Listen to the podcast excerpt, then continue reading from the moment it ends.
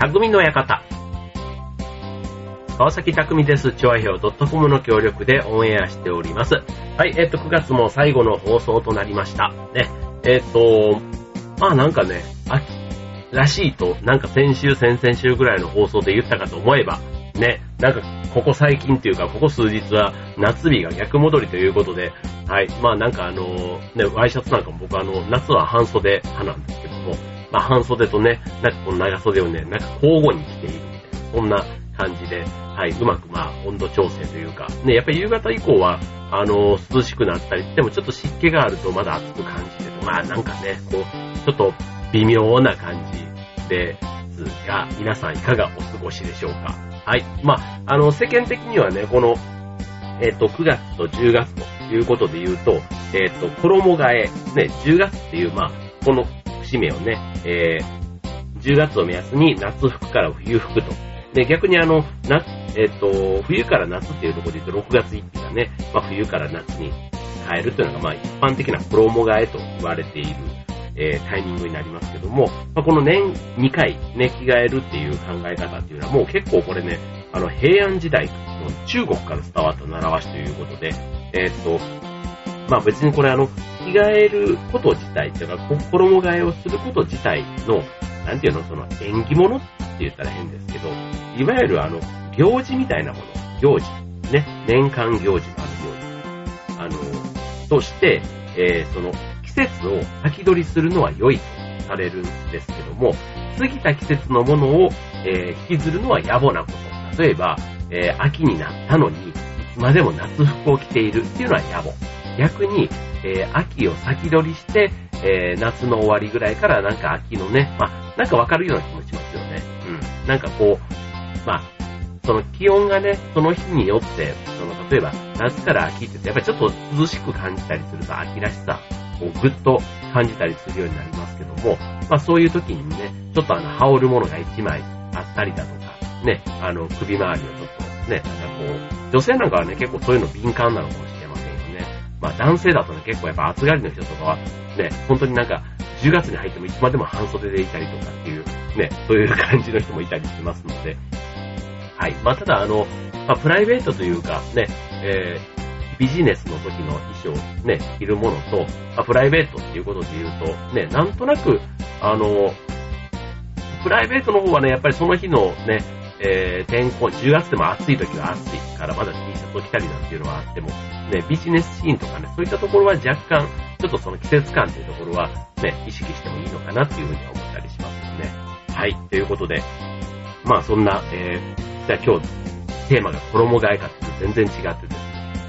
まあ、秋ね、まあ、いろんなあの、行楽ある中で、えー、僕は劇団の中でですね、えー、劇団の中にさらに部活というものを作っていてですね、はい、僕はあの、劇団の中の登山部の部長というのをね、自ら名乗り出て自分でこうね、えー、企画してやっているというね、そういうあの、ものがあって、まあ、何名かね、えー、で、あの、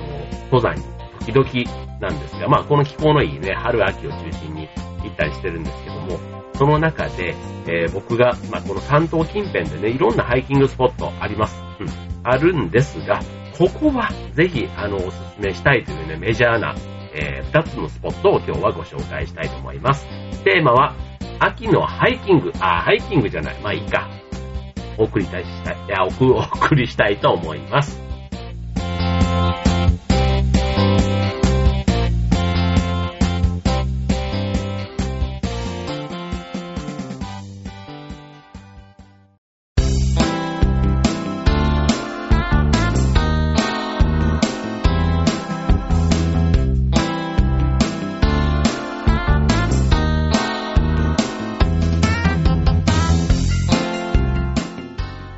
いえー、今週の匠の館は秋のハイキングということで、えー、お送りいたします。はい、えーと、ということでね、まあ、あの、関東近辺にお住まいの方がきっと、ね、このリスナーの方も多いであろうという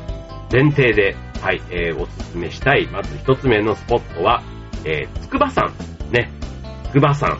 まあ、あの、日本の百名山と言われるね、山の一つにも選ばれていて、意外と標高が877メートルということで、実は百名山の中では最も標高が低いということ。で、さらに、えー、もうハイキングとね、あえて言ったのは、えー、ケーブルカーとロープウェイも整備されているので、あのー、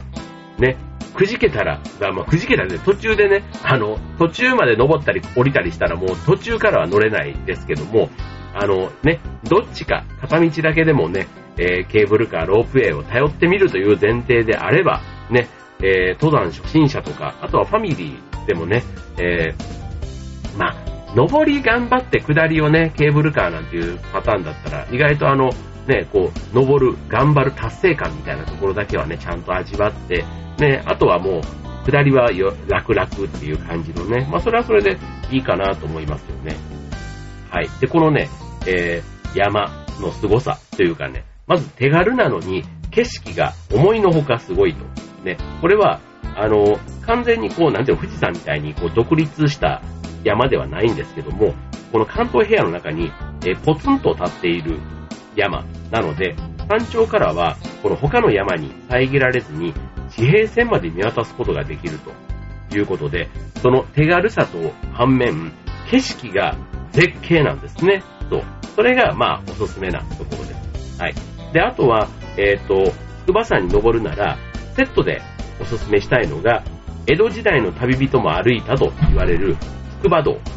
これあの、筑波山に祀られている筑波山神社の正式な、あの、お参りの道なんですね。これ、日本の道100選にも選ばれているということで、ね、えー、日本の百名山にも選ばれて、かつ日本の道100選、ね、こういうのをなんか一個ずつ制覇していくっていうのも結構楽しいかもしれませんよね。はい。という、そんな筑波山なのですが、えー、まず、あの、電車と車、ね、僕は結構車で行くことの方が多いんですけども、これ実は、あの、TX、えー、つくばエクスプレスがね、えー、開通して、なんと、秋葉原から快速だと45分で、つくば駅まで、最寄りのね、駅に着いてしまうと。で、そこから、さらに、えー、30分ぐらい、えー、バスに乗って、えー、行く。そうすると、もう筑波山のね、最寄りのバス停まで、ね、ふもとのところまでこう近づいていくということなんですね。はい。なので、あの、意外と電車でも全然便利な筑波山。しかも、ね、その、時間がなん、あまりかかんないっていうことで言えば、本当に日帰りで行くにはね、えー、最適ということですね。はい。で、これ実際にその山のふもとのバス停に着くと、そこからね、こうなんかその昔ながらのこの雰囲気の商店街なんかがあったりするんですけども、この筑波山神社の、えー、筑波山参拝の門前町としてこの辺りは栄えたので、この土蔵だとか、いわゆる蔵とかね、そういったなんか歴史的な街並み、まずそこだけでも一つ、あの、観光として楽しめるというところがまず魅力だと思います。はい。で、これあの、えっ、ー、と、このつくば道、つくば道、ね、えー、まあ散歩としてはね、その日本の100、100点、日本の道100点に選ばれている道というだけあって、やっぱりあの、景色が、こうね、味わい深い景色って言ったら、なんか日本のね、昔からの景色、ちょうどね、今のこの時期ぐらいだと、この稲刈りのね、刈り入れ前の穂がこうね、揺れてたりする、その田んぼの景色と、その、筑波山ってあの、南大山と女大山って男の山と女の山っていうのが、二つね、こう頂上があるんですけども、もうその、それをバックに、この黄金色の、この稲穂の揺れる風景なんて言っても、本当になんか、ジブリの世界じゃないけども、なんかそういうね、ちょっとノスタルジックな感じにも浸れると。この季節、意外と、あの、おすすめだと思います。はい。で、しかも、こちら、あの、さっき神社って話はしましたけども、えっ、ー、と、他にも、えー、不問というようなお寺があるんですね。これ、あの、鎌倉時代に創建された歴史あるお寺ということなので、はい。まあ、こういったところもね、ちょっとあの、寄っていくといいと。だから結構ね、あの、ただ山があるだけではなくて、いろいろ建物があったり、ね、神社もあり、なんかそういう、ちょっと昔のこのレトロさと、ね、あとはその江戸時代からのそのお参りに来たっていうその、なんていうの、城下町じゃないけど門前町というか、なんかそういった雰囲気もね、両方あったりするんで、ふもとはふもとで、結構あの、行きによるというよりは終わってね、早めにもし降りてこれるようだったら、ちょっとそこでね、いろいろ買い物とかもしてみるっていうのはいいかもしれませんよね。はい。で、続いて漢字の山なんですけども、これあの、まあ、一番ね、えー、ハイキングというか、あんまりこう、ね、えー、まあ、楽してって言ったらまた変ですけども、そういう登山をまずはやってみたいという方であれば、やっぱりケーブルカー利用した方が手っ取り早いと思います。はい。まあ、あの、途中ね、この、それぞれの山、結構岩場も多かったりするので、あの、普通に登ったら登ったで、えっ、ー、と、結構な達成感も得られると思います。はい。ちょっとしたハイキング気分と言いながらもね、なかなか、おーって思う感じの、あの、場面がね、よい、ところどころにやっぱりあったりするんですよ。で、あと、えっ、ー、と、まあ、景色ということで言うと、えー、女体山、女の方の山の山頂からの景色がまた綺麗ですよね。877メーターとは思えない。なんかやっぱり、ね、その周りに見えるものがないっていうところの、なんかその開放感っていうのかな。うん。なんかそういうのがね、すごく頂上を極めた気分になる。で、さっきあの冒頭でも言いましたけども、関東平野をこう見渡せるっていうことで、なんかね、地平線までこう、景色が良ければね、見えるということで、この地球の丸さを、まあ実感できる場所ということで、まあちょっとそこでね、気持ちいい風に吹かれながら、ね、こうなんか、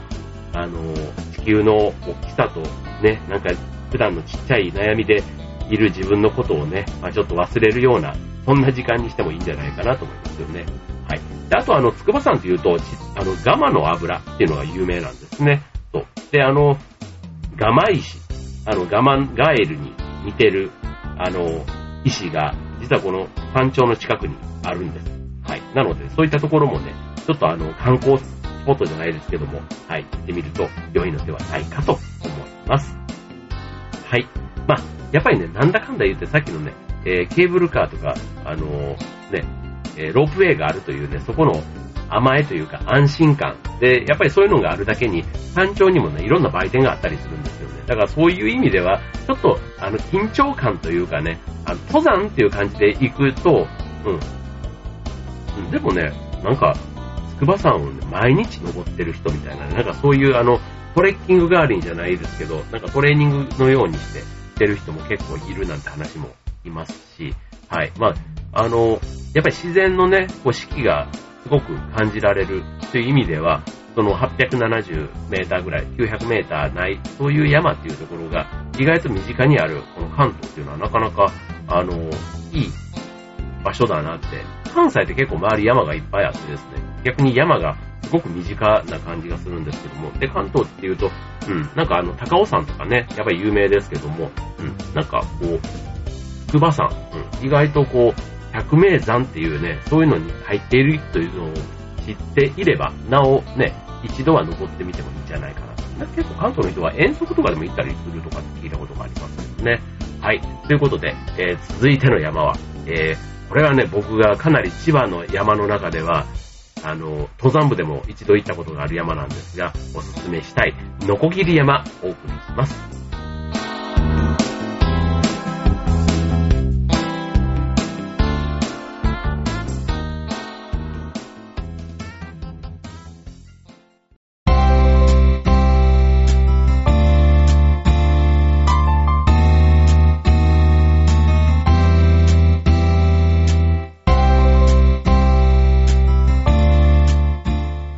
えー、続いては、えー、のこぎり山です。はい、のこぎり山は、えー、地獄のぞきというね、あのスポットがあって、あと、えっ、と、国内最大の大仏があるということで、えこちら場所自体は、え垂直に切り立った岩壁のてっぺんから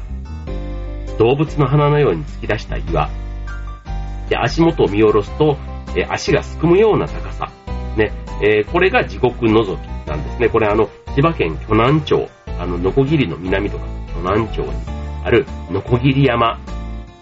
で、えー、この地獄のぞき、絶景スポットとして非常に有名なんですね。はい。で、さらにこの地獄のぞきを含むノコギリ山の、この、えっ、と、山全体が日本寺というね、えー、日本寺とかってね、えー、お寺の境内になっているということで、で、この地獄のぞきの他に、その大仏があるんですけども、奈良の大仏の約1.7倍たそうで、はい、日本時代物という、そういうね、あの、自社仏閣と、そういう、なんていうの、登山らしいところ、あとはその、覗いたり、その、絶景を楽しめるっていう意味で、かなりここはね、えー、僕の中では、えー、意外と、山自体はね、またこれ、えー、びっくりするんですけども、ノコギリ山自体は、なんと、な、な、なんと、標高が、えー、っとね、何歩だったっけな。確かね、400メーターなかった気がするんですが、紹介をしておきながら、パッと高さが出てこないというね、この、えー、なんですが、えっ、と、まあ、これちょっと後でじゃあきっと出てくるでしょう。はい、ということで はい、まずそのね、まず2つのスポットがあるということが、まずお勧めしたいところです。はい。で、こちら、のこぎり山、えー、まあ、電車で行くんだとすると、JR 内房線浜金谷駅から、えー、登るルート。で、こちらも実はね、ロープウェイがあるんですね。はい。ロープウェイがありますので、えー、もしね、えー、きついという場合には、えー、行きはちゃんと登るけども、帰りはロープウェイっていうね、選択肢もあるかもしれません。はい。で、えー、っと、で、あとはね、体力に自信がないということだったら、行きをロープウェイで使って、帰りにね、ちゃんとあの道が整備されたというか、あの、お寺の方を通って降りてくるというのもいいかもしれません。はい。えー、で、これちなみに、ノコギリ山なんですけども、これあの、ノコギリの歯のようにギザギザの岩肌が見えるからというところが名前の由来だそうなんですけども、昔ここからいろいろ石切り場だったんですね。だからね、石をこうどんどんどんどん切っていったっていう、その名残が結構あちこちにあってですね、それがまたね、えー、っていうぐらいの結構な大きさというか、あの、ほんと、ラピュタに出てきそうな、なんかそういう感じの雰囲気があるところなんですね。そう、だからすごくね、こう、圧倒されるというか、うん、そういう歴史的な背景なんかもね、ちょっと知っていってみると、あの、ただの、またそこもね、登山プラスアルファみたいなところが非常に体験できるとこだと思います。はい。ここはね、非常におすすめです。で、あとこの日本寺に行ってみると、さっきの大仏以外にも、いろんなね、こう、仏様というか、石像がたくさん拝めるんですね。うん。で、それがね、階段のこう、降りていったところに、ところどころにこうあったりして、うん。それはそれでね、非常にあの、こういうお寺というか、えー、仏像とか、そういったものに興味がある方だったら、またそれはそれで全然違う楽しみ方ができるんじゃないかな、なんていうふうに思いますね。はい。そうなんです。はい。ということで、えー、ザザザザザとご紹介していますが、あ、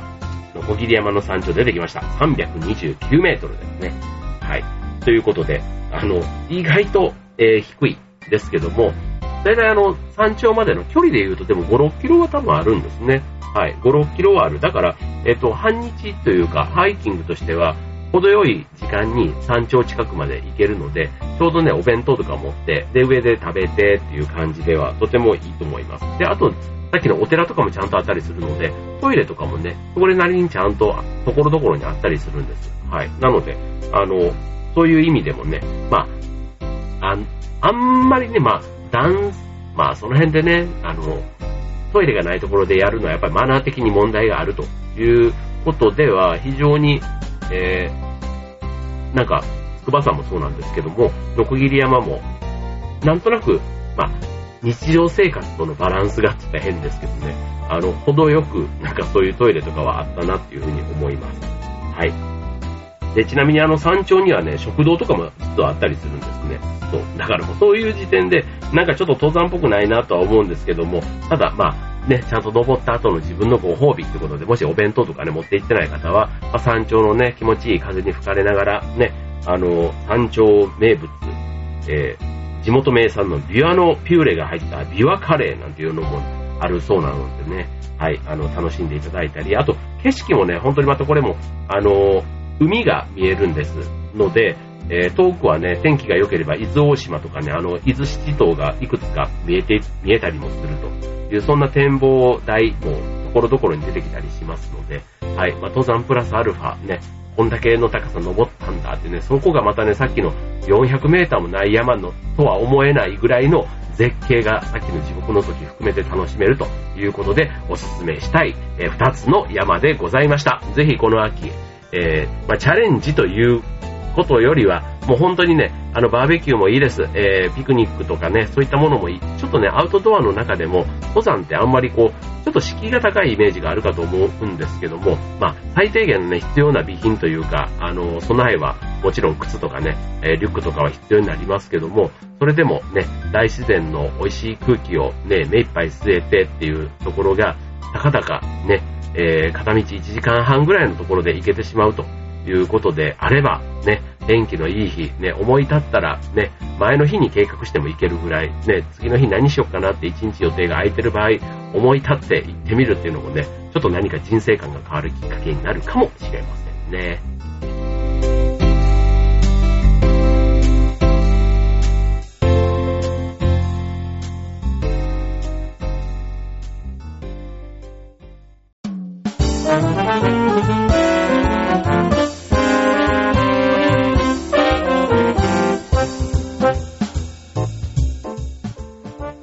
はいえー、匠の館終わりが近づいてまいりました。ということでね、先日あの、日曜日に久しぶりにマラソン大会に出まして、あの、本当に久し、本当に久しぶりっていうか、春以来、半年ぐらい出てなかったかなっていう感じなんですけども、本当ね、でも久しぶりすぎて、たかだか10キロだったんですが、しかもまた暑く、もう夏日でね、すんごかった。すごい暑くて、たかだか10キロだったのに、もうヘトヘトになりましたね、本当に。もう、なんかこのまま死んでしまうんじゃないかと思って。途中でもうね、あの、汗がもうすんごくて、もう目、もう目の中に汗が入って、もう目が痛くて痛くて、で、途中でね、僕はハードコンタクトを未だにしてるんですね。珍しいとは言われるんですけど、ハードの方が相性が良くてですね、で、ハードをしてるんですけども、そのコンタクトを外して、もう途中、あの、水道とかもなかったので、ちょっとね、あの、えって思うかもしれませんけど、ハードって実は、あの、口の中にちょっと入れたりして保管しちゃダメなんですけど、まあ、僕はちょっとね、一時的に口の中にこう入れたりするんですけど、それをね、またね、給水所であまりにも熱くて水を飲む時に思わずごっくんとね、コンタクトを飲み込んでしまったっていうね、もうね、あの、えーっていうような話のことを、えー、してしまいまして、はい。まあ、コンタクトぐらいだったら、まあ、なんか大丈夫かっていうか、やっぱりね、あんなの飲んだことないから、ちょっと、えー、って思いながら、ただもう飲み込んじゃったもんはしょうがないので、あのー、そのまま、走り終わってから今度コンタクトレンズを作りに行ったんですけども、まあ、なかなかね、ちょっとあの、使ってた年数も長かったので、まあ、結局は買い替え時でしたということになったんですけども、まあ、なんか、その飲み込んでしまったのも一つのきっかけかななんて思いながら、で、今日から新しいコンタクトをつけてというか、あのね、えっ、ー、と、装着できて、はい、それはそれで秋のちょっと衣替えに近いね、自分の中での、ちょっとあの、目がやっぱりね、新しくなると、こう、すっきりというか、気持ちいいんですよ、やっぱり。なんでもそう。だからそうするとね、あの、使い捨てだとか、あの、ソフトにすりゃいいんじゃんってね、あの、家族にもみんなに言われるんですけどね、なぜかハードにちょっとこだわってしまっているところがあるんですが、はい。まあ、そんな、こんなで、えっ、ー、と、先日のマラソン大会はとても大変だったということで、でも、あの、やっぱり久しぶりにね、それも外走ると、最初は気持ちよかったですよ。でも暑、暑いなと思いながらも。うん。で、あと、やっぱりこうね、えー、た、普段トレーニングで走ってるのとやっぱりちょっと感覚が違って、ね、沿道でも、ね、その大会のイベントのスタッフの人たちも応援してくれたりとか、で、あとはみんなで一緒に同じ距離10キロなら10キロの目標を目指してるっていう、なんかそういう中でね、えー、自分がやると、やっぱりちょっといつもより頑張れるというか、多分、普段これトレーニングだけって言ったらこんな暑い中でね、多分絶対走らないだろうなって思うような、ね、そんな時でもね、やっぱり頑張れるところなんかは、このイベントの強みなんだろうなぁ、なんて思いますね。はい。ちなみに僕が参加したのは小松菜マラソンというね、えー、江戸川区の小松、江戸川区は小松菜発祥の地ということで、小松菜の普及を目指しているマラソンということで、はい。えー、300名ぐらいのね、結構こじんまりした、毎月やっている大会なんですけども、そのこじんまりさゆえにね、なんかこう、あの、アットホームというか、うん。なんか計測とかも、はっきり言って曖昧というか、あんまりこの記録証とかそういったものにもこだわらず、本当にさっき言った、同じ空間で、えー、走る人たちが集まっている、なんかサークルって言ったらいいのかな？なんかそんな感じの雰囲気で、僕は結構嫌いじゃないなと思いましたね。はい。で、あと、場所がその江東区の東大島というところの駅、初めて降りたんですけども、そうそこにある、その大島、大島小松川公園というところが非常に大きくて、びっくりするぐらいの、え、こんな公園が都内にあるのっていうぐらい、いわゆるあの、広場みたいな感じでね、あの、なんていうの、新宿御苑みたいな、ああいうなんか、中でね、あれやっちゃダメ、これやっちゃダメじゃないけども、ああいうルールがあんまりなさそうな、なんか公園が、すんごい大きな公園があってですね、なんか、ああ、こういうの、ちゃんと整備されてるのって、まあ東京がね、緑が多いっていうのも、なんかこういう公園が実は意外とあっちこっちにあるからなんだなぁなんていうので、ああの、思ったところでした。はい。まあ暑かったけど、まあ天気が良かったということでね、公園の中でもバーベキューをやってる人たちがあっちこっちにいて、はい。まあなんか、あの、それぞれでね、昼間からこうビールを皆さん飲んで、で、暑いからビールもうまそうでしたよ、皆さん。はい。まあ、そんなね、えー、過ごし方でもいいなぁなんて思いながら、いろんな家族、いろんなグループをね、こんなのを横目に見ながら、はい、10キロ走ってまいりました。はい。まあちょっとね、えー、これをきっかけに、またあの、冬にかけてね、冬、来年の春ぐらいまでね、ま、マラソンランニングシーズンですので、はい、ぜひチャレンジしたいなと思います。はい、ということで、えー、来月からは10月です。はい、なんかいろいろね、えー、10月というこの年度で言うと折り返し地点ですし、今年だけで言えば残り3ヶ月でも今年は終わってしまいますということですから、なんかちょっとね、えー、慌ただしくというか、ね、年末に向けてもちょっと、あの、スケジュール、ね、ちょっと見えりし始めるのが10月かなと思います。はい、僕はね、かみさんと子供の誕生日が10月に集中しているのでね、なんかそういう意味では、なんかケーキをたくさん食べるっていうイメージがあるんですけども、はい、えー、ね、また10月入ったら3連休もあったりしますので、はい、ぜひね、楽しい、えー、1ヶ月過ごしていただければと思います。匠の方はここまで、今週、バイバーイ。